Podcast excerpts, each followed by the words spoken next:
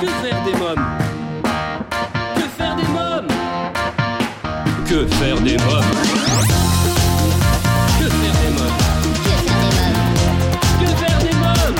Que faire des mômes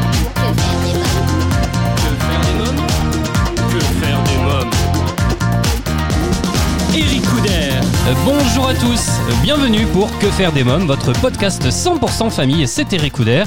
Dans l'épisode d'aujourd'hui, il est question d'un ouvrage pratique et illustré pour permettre aux enfants de découvrir l'alimentation en autonomie et en pleine confiance.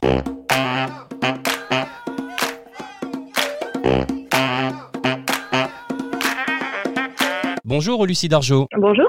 Alors vous êtes auteur et diététicienne nutritionniste et vous publiez chez First Edition l'atelier DME, diversification menée par l'enfant, un ouvrage pratique et illustré pour permettre aux enfants de découvrir l'alimentation en autonomie et en pleine confiance. Lucie Dargeau, alors ma première question est la suivante, c'est quoi la DME Alors la DME, comme vous l'avez dit, c'est la diversification menée par l'enfant. Donc euh, l'enfant va diversifier, c'est-à-dire qu'il va passer du lait maternel à l'alimentation euh, de la table familiale. Euh, là, on va parler aux alentours de six mois.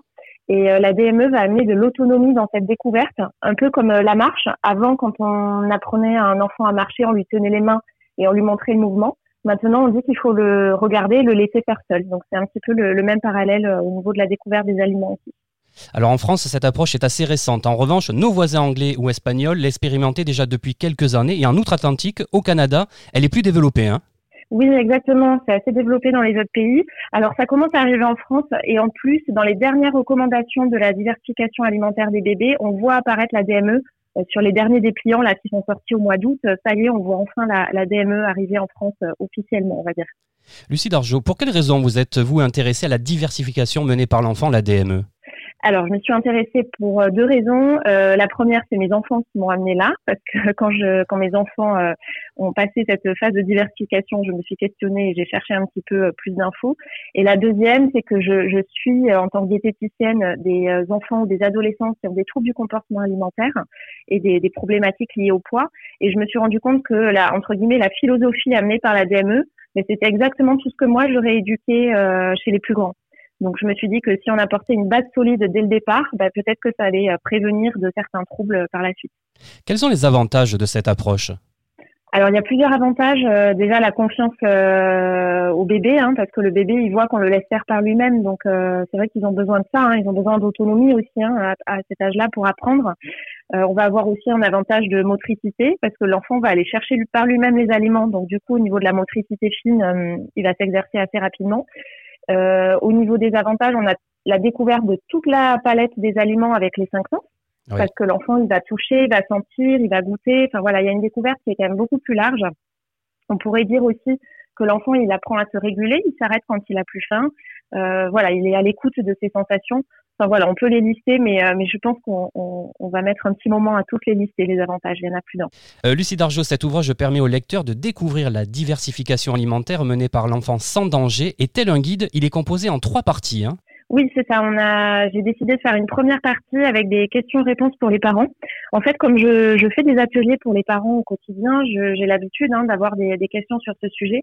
Donc, je les ai toutes regroupées dans cette première partie parce que bien sûr, quand on est parent d'un bébé de six mois, on n'a pas le temps de lire un livre de 300 pages avec que de la théorie. Donc là, euh, le parent va piocher sa question et sur une double page, il trouve sa réponse avec euh, de superbes illustrations de, de Lise Desportes d'ailleurs. Ensuite, il y a une deuxième partie vraiment pratique avec des idées d'assiettes, des idées de découpe d'aliments, euh, euh, voilà, euh, quoi leur servir, à quel moment. Et une dernière partie avec des recettes, j'allais oublier les recettes. hein. Oui. Et une dernière partie qui fait un peu le pont avec l'alimentation d'après.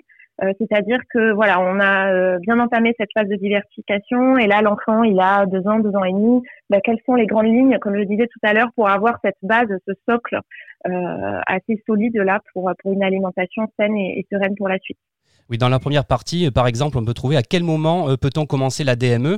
Euh, ben, vous pouvez répondre peut-être. À quel moment on peut commencer la? DME Ben, la DME, on, va la commencer aux alentours de six mois, quand le bébé maintient la position assise avec un minimum de soutien, parce que comme on donne des, euh, des aliments que le bébé va saisir lui-même, en fait, des morceaux très fondants, hein, euh, du coup, il faut qu'il soit bien assis avec le dos à 90, donc ça, c'est le, premier critère.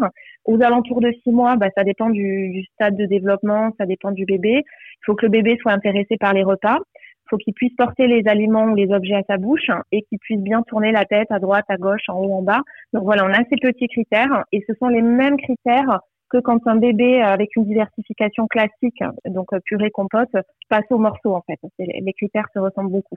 Est-ce que tous les bébés euh, peuvent faire la DME alors tous les bébés, euh, moi quand on me pose cette question, je réponds toujours est-ce que tous les parents peuvent faire la DME ah Donc les, bébés, euh, s'il n'y a pas de, soucis de, santé, de développement, de, cassure de la courbe de poids, voilà, s'il y a moins de problèmes de santé, il faut le vérifier avec le pédiatre si c'est ok. Mais oui, normalement tous les bébés peuvent le faire hors souci de santé. Après, est-ce que tous les parents peuvent le faire? Je ne sais pas.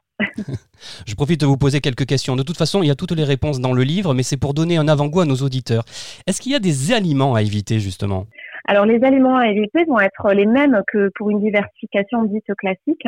Donc euh, on va éviter le miel avant un an, on va euh, éviter bon tout ce qui est ultra transformé hein, pour un, bébé. On va essayer de bien faire cuire les viandes, poissons, euh, œufs, et on va euh, éviter les aliments petits, ronds et durs qui sont à risque d'étouffement. Mais ça, c'est les mêmes grandes lignes que la diversification classique. Alors, Lucie Dargeau, est-ce que manger des légumes, est-ce bon pour la santé?